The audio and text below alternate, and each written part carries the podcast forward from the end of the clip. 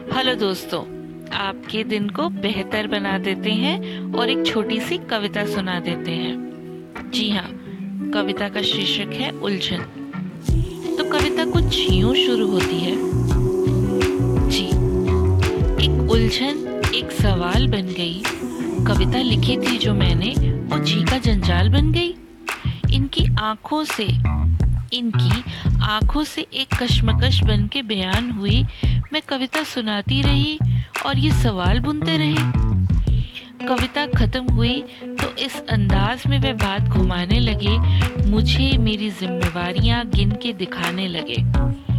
एक अच्छी बीवी होने के सब गुण बताने लगे। न ध्यान उनका मेरी किसी बात पर था, न से जुड़े जज्बात पर था। न ध्यान उनका मेरी किसी बात पर था, न कविता पे जुड़े जज्बात पर था।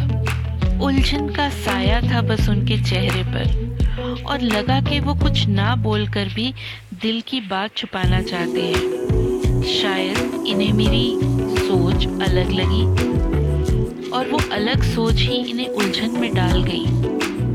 क्योंकि इनकी नज़र में तो मैं इनके लिए एक नारी थी, जिसका फ़र्ज़ बच्चों की जिम्मेवारी थी।